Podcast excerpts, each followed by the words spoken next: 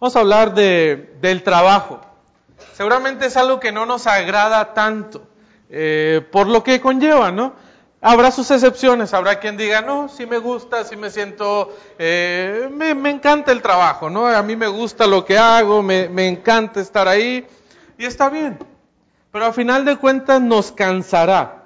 El trabajo por sí, eh, por sí solo es demandante, cualquiera que sea tu trabajo estará demandando eh, de ti y a final de cuentas vendrá a ser cansado, ya no nos empieza a gustar, hay cosas que nos molestan como eh, pues aguantar a nuestro jefe, aguantar a nuestros compañeros o simple y sencillamente el hecho de que no nos gusta lo que estamos eh, lo que estamos haciendo. Muchas personas hoy en día pues dicen, si no me gusta trabajar, pues no trabajo.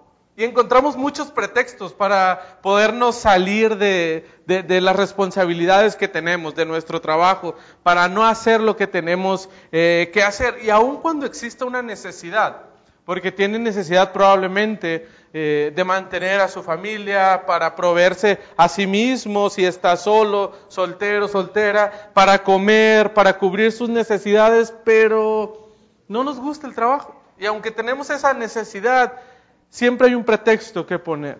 Eh, esta semana ah, platicábamos de, una experiencia que un hermano había tenido. Y decía, eh, es que hay sol, entonces no voy a trabajar porque hay sol. Y si está lloviendo, pues hay mucha lluvia, entonces no voy a, no voy a ir a trabajar. Y siempre estaba en una constante de buscar pretextos para no cumplir con sus responsabilidades. Que esas responsabilidades a final de cuentas le traerían un bien. Pero no nos sentimos tan cómodos, no nos sentimos tan, tan a gusto. Y, y, la verdad, si somos sinceros, la mayoría de nosotros somos un poquito flojos y, y nos cuesta el trabajo. Y es parte de nuestra naturaleza, ¿no? Eh, eh, el no esforzarnos, el no querernos cansar. Y aun cuando usted y yo todavía tenemos esa necesidad, decimos, híjole, ojalá no tuviera que venir a trabajar. Ojalá pudiera estar en mi casa, acostado, tranquilamente. Más ahora con este frío, no se nos antoja salir y tener que cumplir las tareas que tenemos que hacer. De la misma manera, nuestra vida espiritual demanda un esfuerzo. Y tenemos una necesidad espiritual grande en nuestra vida. Pero adivine qué, eso también nos da un poquito de flojera. Eso también nos cuesta hacer las cosas que tenemos que hacer por nuestro bien espiritual. Y es que así somos igualmente por naturaleza, nos cuesta realizar este tipo de trabajo espiritual que nosotros estamos haciendo. En el capítulo 6 de Juan vemos a personas que probablemente estaban pasando por una situación difícil, social, en la cual pues no sabemos si no había mucho trabajo, eh, si no eh, era una buena temporada para la siega y para todas estas cosas que se tienen que hacer. Entonces, pues parece que no estaban comiendo tanto, ¿no? Y han encontrado una fuente de alimentación para ellos. Y para algunos es el único recurso con el cual contaban ese día. Acabamos de, de estudiar acerca de la alimentación de los cinco mil. Cómo eh, Jesús había alimentado a probablemente unos 10, 11 mil o incluso 12 mil personas de la nada. Cristo había sacado alimento de la nada. En los siguientes eh, eh, pasajes nos dice que la gente estaba emocionada por esto. La gente había encontrado a alguien que les podía alimentar y ellos qué tenían que hacer? Estar sentaditos en el pasto y recibir el alimento que ellos necesitaban. Parece que, que, esto era algo que causaba eh, sensación en, en, la comunidad, eh, en la región, perdón, de Galilea. Parece que a las personas les gustaba lo que estaba, lo que estaba sucediendo en ese lugar. Al día siguiente, la gente que estaba al otro lado de, del mar eh, vio que no había allí más que, que una sola barca, no, no, sabía cómo Jesús había llegado hasta este punto. Los versículos 22 a, al 24 nos dice, el día siguiente la gente que estaba al otro lado del mar vino, vio, perdón, que no había uh, allí más que una sola barca y que Jesús no había entrado en ella con sus discípulos, sino que éste se había ido solo. Pero otros, otras barcas habían arribado de Tiberias junto al lugar donde habían comido el pan, después de haber dado gracias el Señor. Cuando vio pues la gente que Jesús no estaba allí, ni sus discípulos, entraron en las barcas y fueron a Capernaum buscando a Jesús. Vemos que la, la fama ya, ya, ya, está creciendo. El rumor ya se, ya se ha, ha, pasado a las demás personas. ¿Y cuál es este rumor? Bueno, la gente no está emocionada porque ha encontrado el Mesías, porque ha encontrado al enviado de Dios que tanto tiempo ellos habían estado esperando.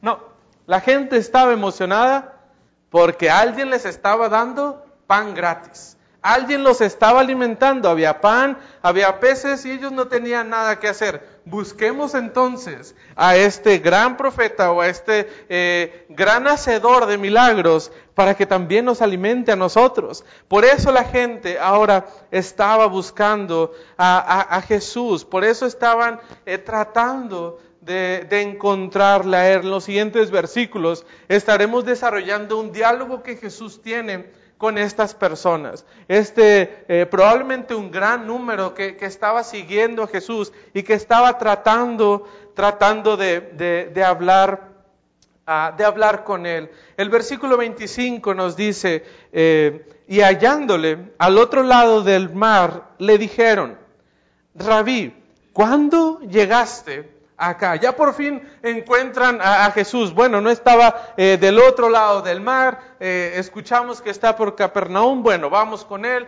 Lo buscamos y lo han encontrado. Y lo que ellos le preguntan es, ¿cómo llegaste aquí? Las personas no sabían nada de lo que había sucedido eh, la noche anterior con los discípulos en la barca, en el mar, Jesús caminando a, encontrarlos ahí en medio del mar de Galilea, calmar las aguas y todo esto que ya, que ya hemos estudiado. Eh, entonces ellos sí tratan de encontrar una explicación. ¿Cómo es que Jesús ha llegado hasta el punto donde está con los discípulos si Jesús no entró a la barca con él? Y eso es lo primero que hacen. Cuando, cuando encuentran a Jesús, le preguntan, bueno, ¿cómo has llegado? ¿Cómo le hiciste? Nosotros no te vimos. De hecho, desapareciste cuando nosotros eh, teníamos algunos otros planes para contigo. Y Jesús de una manera muy amable ignora su pregunta. Jesús no le toma tanta importancia a lo que ellos están tratando de saber, lo que ellos están, eh, el punto al cual ellos quieren llegar, sino que Jesús cambia un poquito la, eh, eh, eh, el enfoque de la pregunta y los quiere llevar al verdadero punto. Versículo 26 nos dice, respondió Jesús y les dijo, de cierto, de cierto os digo que me buscáis, no porque habéis visto las señales, porque lo buscan, sino porque comisteis el pan y os saciasteis. De cierto, de cierto os digo, algo muy eh, importante Jesús está a punto de decir. Algo que, que realmente estas personas tienen que escuchar. Y lo que Jesús les va a decir es que ustedes me están buscando a mí por conveniencia. Ustedes solo buscan a Jesús por conveniencia y eso también aplica para nosotros y podríamos eh, verlo como el primer punto de nuestro sermón, es que usted y yo estamos buscando a Dios por conveniencia. Y dice, claro que por supuesto que no, hermano. Yo soy bien espiritual. Vamos a ver si es cierto. Estas personas estaban buscando a Jesús y él, él mismo les dice, Ustedes han llegado aquí, ¿por qué razón? ¿Por las señales que les ha, eh, las señales que he dado? No, y ya había hecho muchas señales. ¿eh? La del pan no era la única, no era la primera y no era la que, solamente la que ellos conocían. Seguramente han escuchado de los otros milagros que Jesús ha hecho. ¿Por las señales? No, por las señales no lo buscamos. Por su persona. Eh, no, y seguramente Jesús ya evidenciaba algo muy diferente a cualquier profeta que estaba escrito en el Antiguo Testamento, incluso cualquier maestro, cualquier figura muy importante espiritualmente que el pueblo tenía. Jesús lo superaba por mucho. ¿Le buscaban por su persona? No, tampoco lo hacían. Estas personas estaban buscando a Cristo, buscaban a Jesús para satisfacer la necesidad que ellos tenían. ¿Sabes cuál es? Comer. Ellos simple y sencillamente buscaban a Jesús porque querían comer. Y ahorita estamos en nuestra silla súper cómodos diciendo, qué malos son estos. Qué feas personas son. Solo están ahí por Jesús porque les conviene. Nada más le están buscando. No se dan cuenta estos pobres de Israel lo que tienen frente a ellos. Ay, qué tontos, qué tontos son. Y juzgamos como cristianos este tipo de, actividades, de actitudes. Qué convenencieros. ¿Y tú? ¿Y yo? ¿No somos igual nosotros? ¿No somos convenencieros? ¿No buscamos a Dios solamente porque nos da lo que nosotros necesitamos, porque Jesús, porque Dios puede proveer lo que nosotros queremos. Buscamos a Dios cuando nos conviene. Sí, parece ser que tenemos una devoción genuina por Cristo, pero le buscamos cuando tenemos problemas. Cuando en el trabajo las cosas no salen como queremos, ¿qué hacemos? Ah, hay que orar. Ahora sí es el momento cuando nosotros tenemos que orar. Cuando tengo problemas en mi familia, uy, ¿qué es lo primero que hago? Asistir a la iglesia. Vamos, tengo que ir con Dios, tengo que quedar bien con Dios, tengo que buscarla a Él. ¿Para qué? Para que me ayude en este problemita que trae. Porque la familia pues está yendo por un lado que no se debe de ir. Cuando tengo problemas de dinero, ahora sí hay que leer la Biblia necesito ser eh, más consagrado a Dios. Sí, sí lo necesitas, pero realmente lo estás buscando porque tienes una necesidad. Hay algo que tiene que ser eh, cumplido por parte de Dios y es entonces cuando nosotros empezamos a buscarlo. Buscamos a Dios solamente porque nos conviene, para que supla esas necesidades que nosotros tenemos. Y lo más triste es que somos como estas personas, que identificamos, podemos identificar las necesidades físicas que tenemos y vemos a Dios que nos puede suplir esas necesidades, pero no somos capaces de identificar nuestras necesidades espirituales primeramente, sino que solamente estamos viendo el exterior y las cosas que, que, nos apremian, que realmente son importantes en la vida. Porque desgraciadamente a veces nuestras necesidades físicas las consideramos más importantes que nuestras necesidades espirituales. Y ahorita vamos a llegar a un poquito a ahondar más en este tema acerca de qué es realmente más importante para nosotros. Pero hermano, tenga cuidado de no estar buscando solamente a Dios porque le interesa, porque puede cumplir eh, lo que usted quiere, saciar sus necesidades.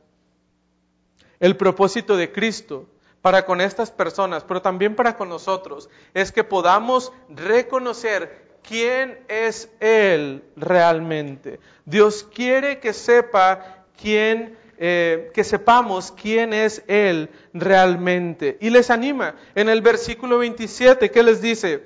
Oigan ustedes, ustedes que solamente me buscan por conveniencia, trabajad. Si quieren pan, pónganse a trabajar. Ah, creo que no dice eso. Versículo 27, ¿qué nos dice? Trabajad, no por la comida que perece. Entonces, sino por la comida que a vida eterna permanece, la cual el Hijo del Hombre os dará, porque a éste señaló Dios el Padre.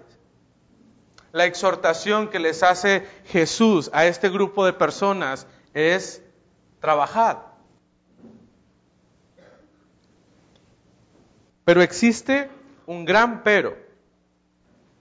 Sí, estas personas tienen que trabajar, pero no por la comida terrenal, no por las cosas, sus necesidades físicas, que a final de cuentas eso va a pasar. Lo que Jesús les trata de decir es, ustedes tienen que cambiar su perspectiva, les cambia la jugada completamente. Ellos van por comida física y les dice, aquí hay pero comida espiritual. Y esa es por la que ustedes tienen que trabajar. Tienes que trabajar por la comida espiritual y de hecho, perdón, esto puede eh, sonar un poco contradictorio, les está diciendo, trabajen por la comida espiritual, pero la única forma de que ustedes pueden obtener esta comida espiritual que yo les estoy ofreciendo, solamente es a través del Hijo. Solamente la puedes obtener a través del Hijo del Hombre. Solamente Jesús es el que puede satisfacer esa necesidad. Si esta es la única forma que tenemos de obtenerlo, ¿por qué entonces estaremos trabajando. Porque esta es la forma en la que a Dios Padre le place. El hombre tiene que tener, tiene que hacer un esfuerzo en su trabajo espiritual, en su vida diaria. Y Jesús se encargará de hacer el resto porque a este señaló Dios el Padre. Jesús es la única fuente en la cual nosotros podremos encontrar satisfacción. Versículo 28 le, dice, entonces las personas estas eh, que, que han llegado a abordar a Jesús le dijeron, ¿qué debemos hacer para poner en práctica la obra de Dios? Ok, tenemos que trabajar va, no nos gusta tanto, pero vamos a trabajar. Ok, ¿qué es lo que tenemos que hacer? Y, podemos identificar en estas personas que no han podido darse cuenta de lo que Jesús está hablando.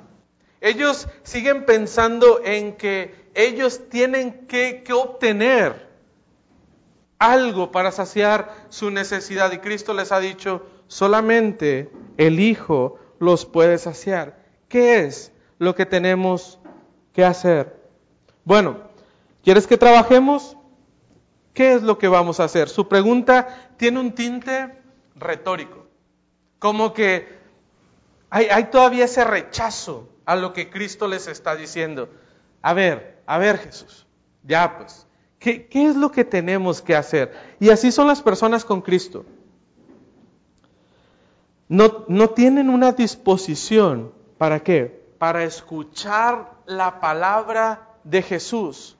¿Qué queremos escuchar? Queremos escuchar lo que a nosotros nos conviene, lo que nosotros queremos oír, pero no lo que Cristo quiere decirnos a nosotros. Y por lo visto no habían entendido nada de lo que Jesús les estaba hablando, de lo que Jesús les estaba diciendo a estas personas. Y Jesús nuevamente, lleno de amor, lleno de paciencia, va a hablar con estas personas. Y el versículo 29 les dice, respondió Jesús y le dijo, y les dijo, esta es la obra de Dios, que creáis en el que Él ha enviado. Esta es la obra de Dios, que creáis en el que Él ha enviado. El trabajo, el trabajo que estas personas tenían que hacer, el trabajo que tú y yo tenemos que hacer es creer. Simple y sencillamente lo que tenemos que hacer es creer. Número dos, el trabajo que tenemos que realizar, tú y yo, es creer en Jesucristo, creer en lo que Él nos está diciendo. Y esto es un poco chocante para el pueblo que está escuchando a Dios. Nos acabas de decir que tenemos que trabajar y ahora nos respondes que lo único que tenemos que hacer, solamente tenemos que creer en Jesús. pues parece que el trabajo no es tan difícil, a final de cuentas. Es simple y sencillamente tenemos que tenemos que creer en lo que Jesús nos está diciendo. Versículo 30, le dijeron entonces, ¿qué señal pues haces tú para que veamos y te creamos? ¿Qué obra haces? Tenemos que creer en ti. A ver, a ver, ¿qué tan importante eres tú? ¿Qué, qué, qué, qué fundamento nos das para que creamos en ti? Como que ya estás hablando mucho de ti y no nos das nada. ¿Qué señal pues haces tú para que veamos y te creamos? ¿Qué obra haces? Y aquí le van a poner la vara. Nuestros padres comieron el maná en el desierto, como está escrito, pan del cielo les dio a comer. No, no, no, no han entendido nada estas personas. Probablemente tú y yo estamos de la misma manera, pero estamos igual que ellos. Solamente tenemos que creer. Y Jesús les va a explicar acerca de esto. Y, ellos están como, como ya les entró un poquito el celo judío, ¿verdad? El celo de, a, ver, solamente es Dios, solamente es Jehová, y aquí no hay nada de tú ven y cree en mí. A ver, ¿qué señal nos das? ¿Qué, qué nos puedes eh, hacer? ¿Qué podemos ver de parte de ti para que nosotros podamos creer en lo que tú nos dices? Y están ya como en un papel de dignos. Como, no, no, no, no ya, te estás metiendo a, cosas muy profundas. Tú o nos, nos esclareces bien quién eres tú y qué puedes hacer y ya después hablamos. Porque tenemos un ejemplo de lo que tú acabas de hacer, ¿eh? Eso del pan, de alimentar a 12 mil personas. Jesús, eso no es nada. O sea, te estás creyendo mucho. No, no, es tan grande. ¿Sabes por qué? Porque nosotros tenemos a Moisés. O sea, Moisés sí traía poder y, y, él sí estaba demostrando cosas muy fuertes. ¿Por qué? Sabes, Moisés a nuestros padres les dio pan en el desierto. Tú solamente has alimentado una vez a 12 mil, es más, 15 mil personas. Tú has alimentado 15 mil personas una vez. Moisés 40 años nos alimentó en el desierto. A todos nuestros padres. Tú, ¿cuántos? 12 mil. Él a una nación entera. 40 años. Tú solamente una vez. Y, luego se ponen espirituales, ¿no? Les dice, pan del cielo les dio de comer Moisés. Mira nomás. O sea, lo que Moisés estaba haciendo era algo que Dios le estaba permitiendo, era algo eh, en lo que Dios estaba obrando a través de Moisés. Y este es el paquete que nosotros tenemos. Este es nuestro profeta, el que hace realmente milagros. Y podemos hablar de muchos milagros de Moisés, pero vamos a cambiarle Jesús. ¿Qué nos ofreces tú? ¿Quién eres tú para que nosotros creamos en ti? Y ahora sí, se ve claramente la rebeldía en este pueblo. Están confrontando directamente a Jesús. ¿Tú quién eres? Para que nosotros podamos creer en ti. Y esto, hermanos, es algo constante que hemos visto en el pueblo de Israel una y otra vez han ido y se han enfrentado a lo que Dios dice y a lo que Jesús dice. Ellos no quieren someterse a creer en Jesús solamente. Nos rebelamos en contra de lo que Dios quiere hacer en nuestras vidas. Dios tenía un plan perfecto para estas personas y aún así ellos se estaban revelando para con Cristo. Imagínate tener que aguantar todo esto. O sea, Jesús podría demostrarles que él podía hacer cosas mucho más grandes que Moisés, mas sin embargo no lo hacía. Él fue paciente, él estuvo allí con ellos.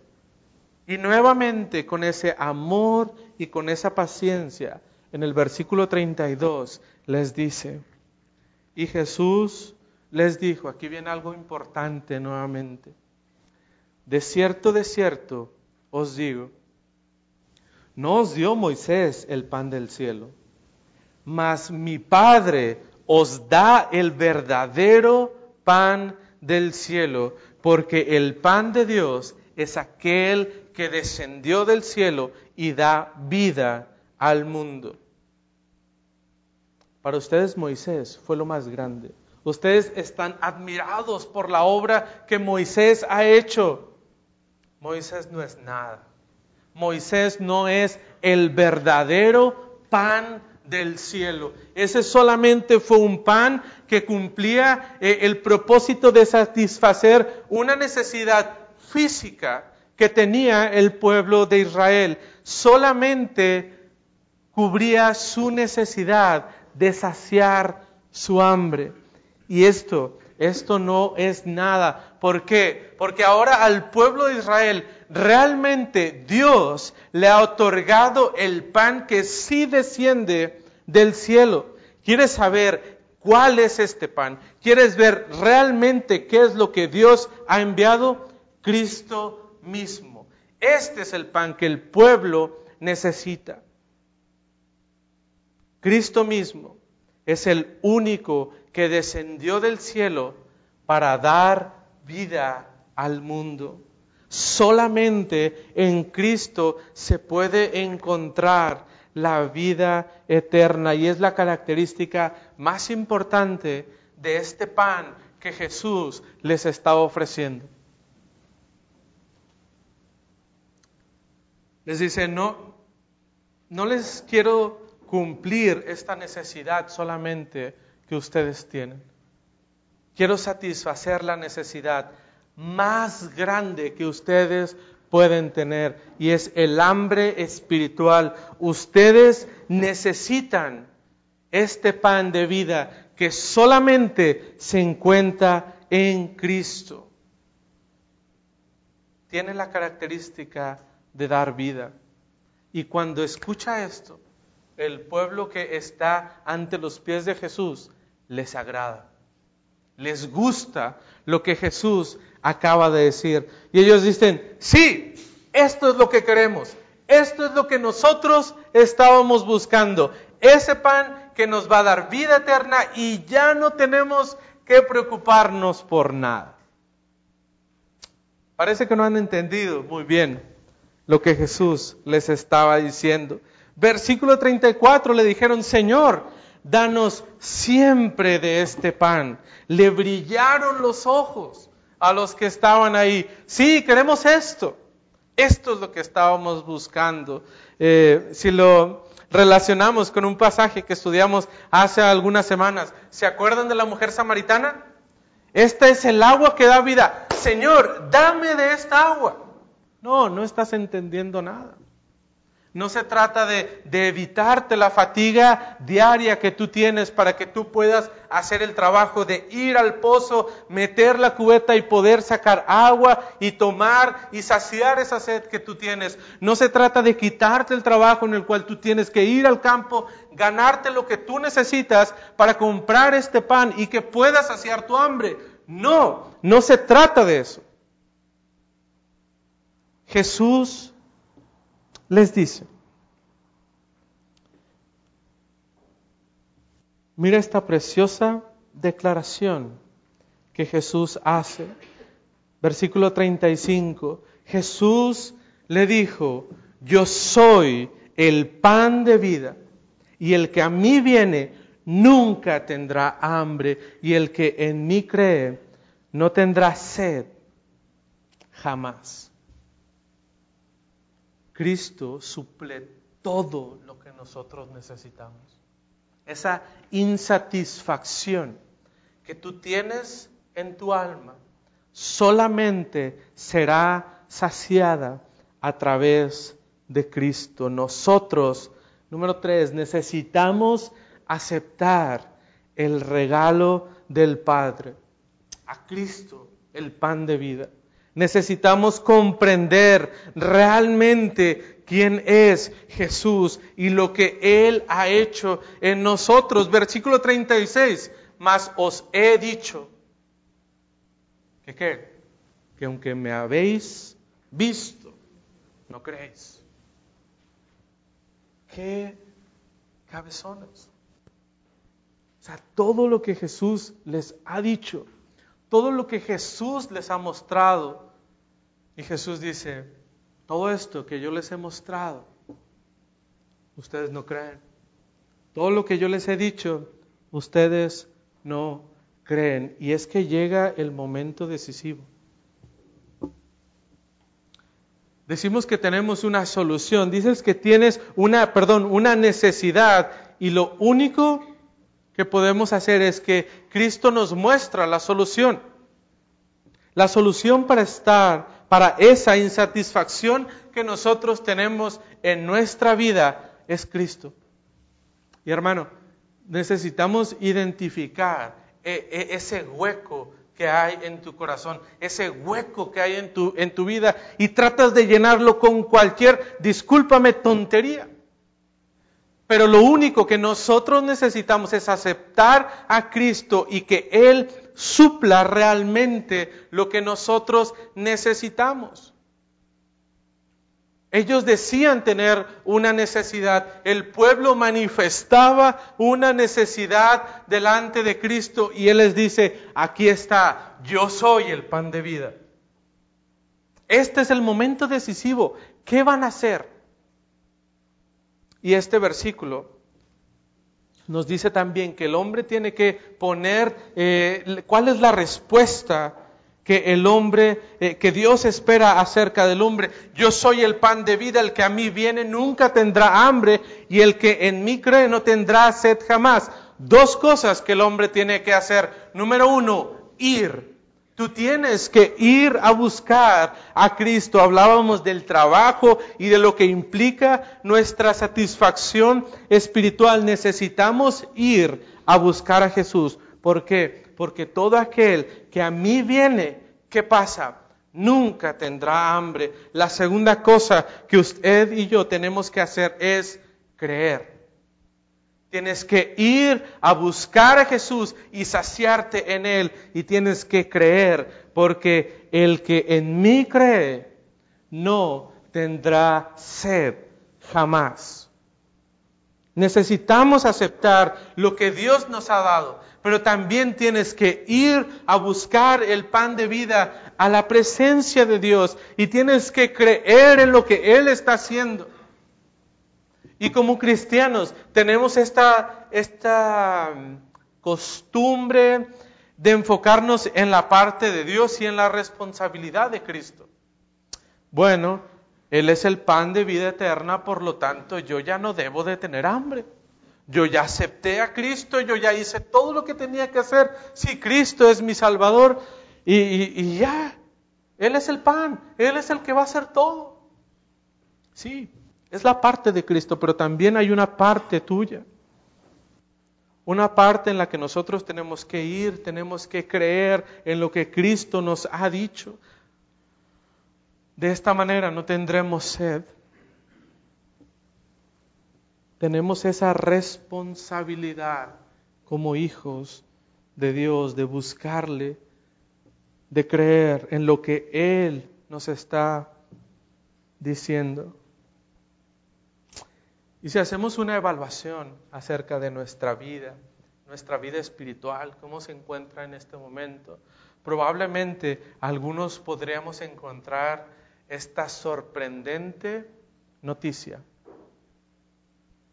es que estamos desnutridos. Probablemente estamos desnutridos espiritualmente. Y espero que no.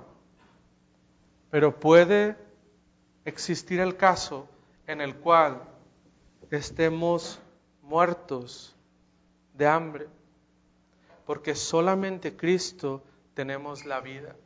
Y si no hemos buscado a Cristo para satisfacer esas necesidades que Él tiene, probablemente o estamos muertos de hambre espiritualmente hablando, o estamos en una desnutrición severa en nuestra vida espiritual. Hermano, despierta. Necesitas nutrirte solamente de Jesús. el pan de vida. ¿Y por qué no estamos satisfechos? ¿Por qué estamos sufriendo este tipo de situaciones? ¿Por qué nos encontramos en desnutrición? Simple y sencillamente porque no hemos ido a Jesús. No le has buscado. No has pasado tiempo con Él. No has pasado tiempo alimentándote de lo que Él tiene para ti. Estamos buscando en otros medios tratar de ser llenos.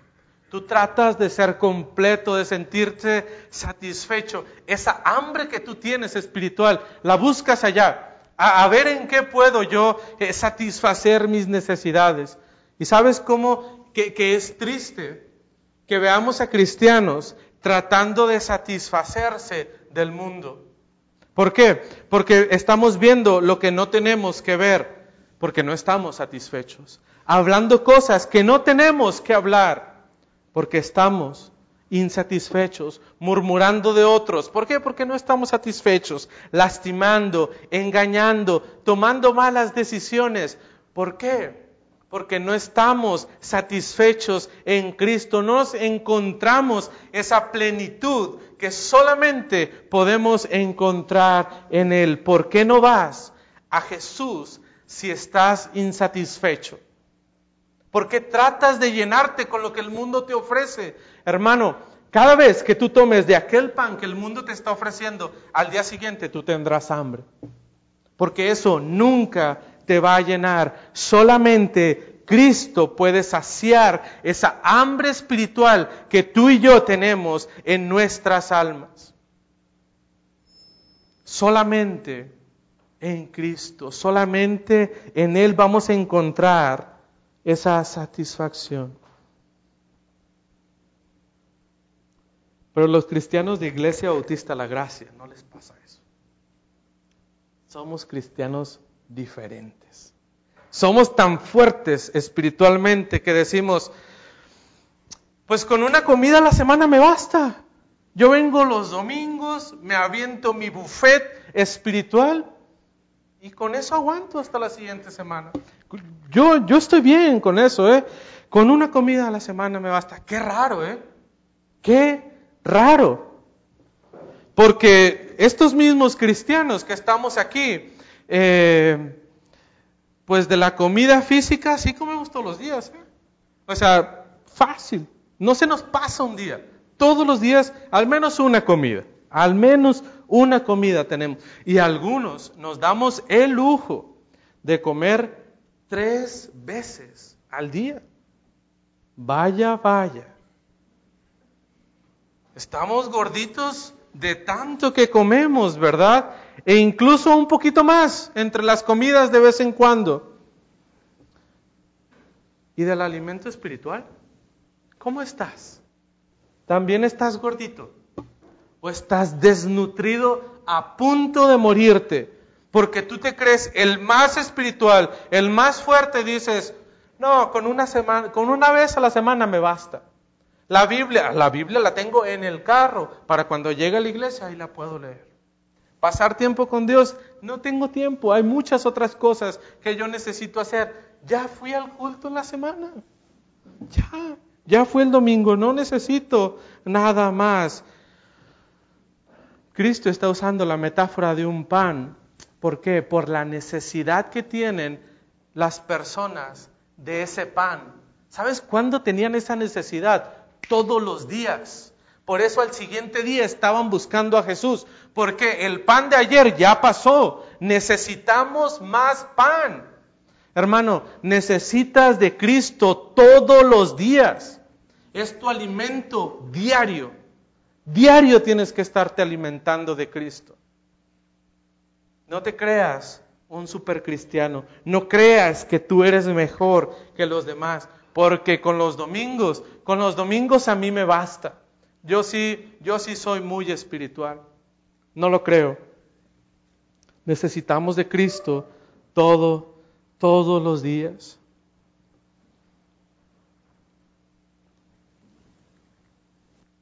Lo más triste es que llegamos al versículo 36 y nos muestra que Cristo les ha dicho todas estas cosas que ya han pasado. Y ellos no han creído. Porque somos tercos. Nos gusta pensar que nosotros tenemos la razón, que nosotros estamos haciendo las cosas como se deben de hacer.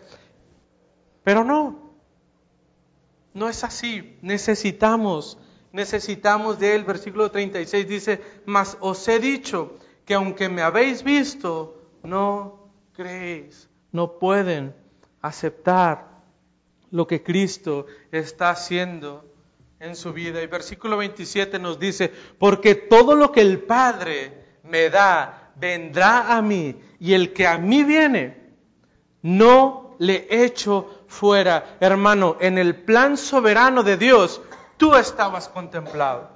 Desde antes de la fundación del mundo, Dios te había elegido solamente a ti. Dios es soberano. Y sabes, gracias a su gracia y a su misericordia, es que nosotros podemos conocerle a Él. Nosotros no somos mejores que ese grupo de creyentes, de ese, perdón, de ese grupo de personas que le estaban escuchando ahí. No, no es porque nosotros somos más espirituales y cuando escuchamos, oye, fulanito, lo que tú necesitas es de Cristo. Lo que tu vida necesita en este momento es a Cristo Jesús. Y nosotros, oh, esto es lo que estaba esperando. Esta es la noticia que yo quería. Sí, yo soy muy eh, ferviente por escuchar la palabra de Dios y, y ahora me entregaré completamente a Cristo. No, tú y yo estamos igual de ciegos que estas personas. Pero por su gracia es que nosotros podemos ir al Padre. Nosotros ahora hemos eh, conocido realmente que Jesús es el único que puede saciar nuestras necesidades espirituales. Podemos sentir ahora esa seguridad de que somos elegidos por Dios y que tenemos esa seguridad de que Él nos va a recibir. Porque todo el que viene a mí, ¿qué pasa? Yo no le echo fuera. Podemos llegar confiadamente hasta Jesús, hasta lo que Él está haciendo. Y podemos descansar en eso. Versículo 38, porque ha descendido del cielo. ¿Qué dice Cristo? No para hacer mi voluntad, sino la voluntad del que me envió. Y este es un precioso ejemplo que Él nos deja. ¿Quieres saber qué es lo que tienes que hacer ahora en tu vida cristiana? Bien, Cristo nos dice, yo, siendo quien soy, yo no hago mi voluntad. Lo que yo hago es cumplir la voluntad del Padre. Y ahora esa es la responsabilidad que tienen los otros que han escuchado de la noticia, de lo que Cristo está haciendo y lo que, los que han decidido entonces ir a Él, creer realmente lo que Cristo ha hecho. Aquí tienes lo que tú debes hacer, porque nos preguntamos muchas veces, ¿y qué debo hacer en la vida cristiana? Bueno, seguir la voluntad del Padre. Porque si decimos que somos cristianos, queremos seguir haciendo nuestra voluntad y eso ya está mal. Debemos hacer la voluntad del Padre porque ese es el ejemplo que Cristo nos ha dado. Y es que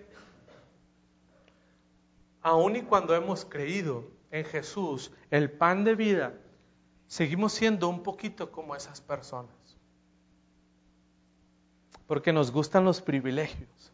Ahora podemos gozar de la vida eterna que tenemos en Cristo. Pero no nos gustan nuestras responsabilidades. No nos gustan el que tenemos que seguir trabajando, el que tenemos que hacer algo más. Eso no nos agrada tanto. Hermano, necesitamos cambiarnos el chip. Ya no es querer hacer nuestra voluntad, lo que nosotros queremos y lo que a nosotros nos agrada. Hermano, tienes que morir a ti mismo. Tienes que hacer ahora la voluntad del Padre. Si somos seguidores de Cristo, debemos hacer lo que Él hace. La voluntad del Padre, día tras día, no solo los domingos, no solamente una vez a la semana, día tras día es que nosotros debemos estar haciendo la voluntad del Padre. Versículo 29, y esta es la voluntad del que me envió, que de todo lo que me diere no pierda yo nada, sino que lo, sino que lo resucite en el día postrero. A veces fallamos, a veces caemos y nos sentimos un poco tristes o decepcionados porque pues volvimos a fallar. Volvimos a fallar en eso que no teníamos que hacer. Pero no debemos de sentir esta inseguridad de, ay, pues, ¿qué va a pasar conmigo? Dios me va a castigar o Dios, ¿qué va a hacer con él? Tenemos esa promesa, la voluntad del Padre que me envió es que todo lo que le diera, todo lo que el Padre le ha dado al Hijo, el Hijo tiene la responsabilidad de cuidarlo. Porque esa es la tarea que el Padre le ha encomendado a Él y nos va a guardar hasta, hasta el día postrero. Siempre vamos a estar eh, eh, con Cristo y, esto nos llevaba a recordar eh, Romanos capítulo 8, versículo 38, por lo cual estoy seguro de que ni la muerte, ni la vida, ni ángeles, ni principados, ni potestades, ni lo presente, ni lo porvenir, ni lo alto, ni lo profundo, ni ninguna otra cosa creada nos podrá separar del amor de Dios que es en Cristo Jesús, Señor nuestro hermano. Nuestras vidas están resguardadas en Cristo y eso nos debe dar una seguridad plena, no para hacer lo que nosotros queremos hacer no, nos debe dar una seguridad plena para cumplir su voluntad. Necesitamos trabajar en cumplir la voluntad del Padre. Ese es nuestro trabajo, esa es nuestra responsabilidad. Y muchos cristianos hoy en día nos, seguimos preguntando, ¿qué es la voluntad de Dios? ¿Qué querrá Dios para mi vida? Y esa es como la, la gran incógnita e, en el mundo cristiano. ¿Cómo Dios me va a mostrar su voluntad? El versículo 40 nos dice cuál es la voluntad. Y esta es la voluntad del que me ha enviado, que todo aquel que ve al Hijo y crea en Él tenga vida eterna, y yo lo resucitaré en el día postrero. Hermano, ya no tienes que estarte preguntando cuál es la voluntad de Dios para tu vida. Hay cuatro cosas que este versículo nos dice acerca de nosotros. La voluntad de Dios para tu vida es que tú conozcas a Cristo. Que tú puedas conocer a Cristo. Número dos, que tú creas en Cristo. Número tres, que tengas vida eterna. Y número cuatro, que resucites en el día postrero. Sabes, la voluntad de Dios para tu vida no es eh, este el infierno, este que se pierda. No, Dios tiene un plan eterno para nosotros. Por lo tanto, debemos trabajar en esta vida conociendo a Cristo, pasando tiempo en las escrituras para que nosotros realmente podamos conocer a aquel que nos ha salvado.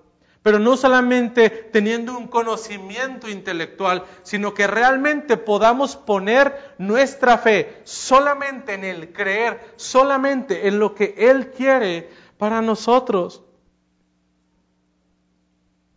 Hermano, no te fatigues trabajando en tu vida diaria. Es verdad, necesitamos buscar el sustento para nuestra familia, pero nuestra principal prioridad en esta vida es que trabajemos para nuestra nutrición espiritual, porque el propósito de Dios es que gocemos de una vida eterna. Dios no, no, nos ha dado solamente, no nos ha creado solamente con el propósito de esta vida, de este corto tiempo comparado con la eternidad. Dios quiere que tú te esfuerces trabajando en lo que vale la pena. Te pregunto, ¿en qué inviertes más tu tiempo? ¿En qué estás invirtiendo tu esfuerzo? ¿En lo terrenal? ¿En, en cubrir estas necesidades pasajeras? O en, cubrir la necesidad más grande que nosotros tenemos, nuestra necesidad espiritual. Y tenemos esta seguridad de que Jesucristo un día nos resucitará en el día postrero. Con eso en mente, tú puedes cumplir su voluntad. De que no importa lo que pase en esta vida, Jesucristo un día nos resucitará de los muertos. Si logramos hacer, si logramos entender esto, vamos a realmente poder tener otra perspectiva de lo que es la vida. Entenderemos realmente qué es lo que Dios quiere para nosotros. Y entonces, cuando cambiemos ese chip, nos preocuparemos más por lo eterno que por lo terrenal estarás trabajando más por lo que realmente sí tiene valor, no por los carros, casas y reconocimientos que podrás tener en esta vida, porque hermano, eso, eso será pasajero. Todo en esta vida va a pasar. Debes estar trabajando para cumplir la voluntad del Padre. Hermano, lo estamos haciendo. Cristo, Jesús, es el pan de vida eterna, hermano. Trabaja para saciarte solamente en Él, porque Cristo es el pan de vida eterna. Usted y yo debemos trabajar día tras día para saciarnos solamente en Él. Hermano, tienes muchas necesidades, al igual que yo. Todos tenemos necesidades. No busques por favor, saciarlas en lo que el mundo te ofrece, porque eso es pasajero. Lo que usted y yo realmente necesitamos es trabajar para saciarnos solamente en Cristo. Como conclusión breve, la vida espiritual es similar a nuestra vida física. ¿Se acuerda que empezamos hablando del trabajo? Pues igual, en la vida espiritual nos cuesta nos cuesta levantarnos 20 minutos más temprano de lo que ya nos levantamos para leer nuestra Biblia. Nos cuesta hacer un pequeño espacio para poder pasar un tiempo en oración con Dios. Venir a la iglesia no es de nuestras prioridades, porque eso implica pues ir a la iglesia. Qué flojera. Tenemos cosas más importantes. O la tele está bien padre lo que está pasando. Nos cuesta trabajar en nuestra vida espiritual, aún y cuando sabemos que es de suma importancia trabajar en ello. Hermano, te estás desnutriendo. Trabaja en tu vida espiritual. Es necesario que tú te esfuerces. El trabajo espiritual lo vamos a iniciar creyendo solamente en Jesús. Necesitamos vivir el Evangelio día tras día. Necesitamos ser realmente dedicados a, Dios. Porque este esfuerzo y este trabajo que tú estás haciendo no es para que la iglesia sea más grande, no es para que nosotros nos podamos gloriar más. No, hermano, el trabajo que tú harás en tu vida espiritual será para tu propio beneficio. Necesitas alimentarte realmente de Cristo. ¿Lo estás haciendo? ¿O te sigues alimentando de esa comida chatarra que el mundo te ofrece? ¿Qué es el principal platillo espiritual que tú tienes en tu mesa, la palabra de Dios o los deleites que este mundo nos está dando. Oremos. Padre, gracias por el precioso regalo que tú nos has dado.